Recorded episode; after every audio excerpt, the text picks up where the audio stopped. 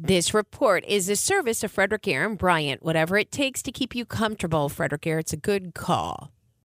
This is 930 WFMD and WFMD.com. Now,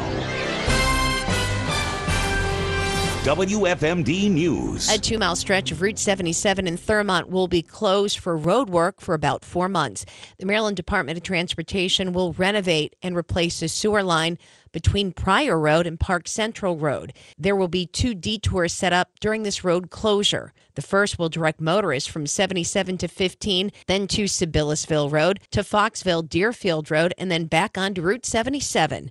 Trucks and other large vehicles will use the second detour, which will direct traffic from Route 77 to Sabillasville Road to Raven Rock Road and then to Route 64.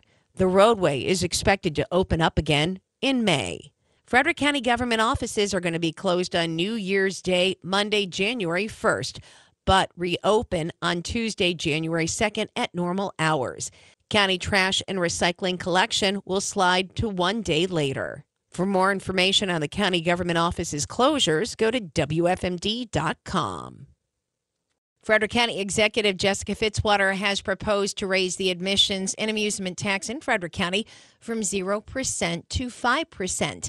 County Councilman Mason Carter is one of several people unhappy with this proposal. I think that the uh, the tax is really absurd. It is inconceivable, uh, given that according to the United Way of Frederick County, 36% of Frederick County households are unable to afford basic needs such as housing, health care, and transportation. Carter wrote a letter to Fitzwater on December 21st asking her to rescind her proposal to increase the tax.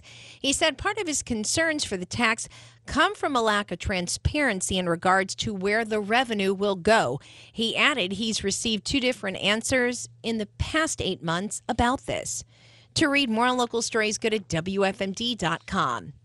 Delegate for District 5, Chris Tomlinson, is preparing to enter the 2024 Maryland General Assembly session. Some of his goals for this session will include reducing crime, specifically drug use. There's a bill that I'm going to be putting in um, that has to do with uh, the continuing rise in fentanyl and overdoses um, that that are you know killing our loved ones. And uh, the bill that I'm going to put in is designed to create a crime for direct or indirect distribution of heroin or fentanyl, and the use and that the use was a contributing cause to an individual.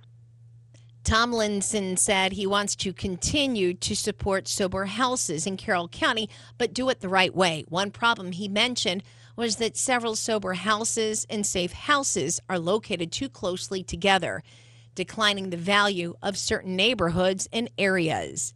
The General Assembly will run from January 10th until April the 8th. To read more on local stories, go to our website at WFMD.com. I'm Diana Gibson on Mid Maryland's News Radio Center, 930 WFMD.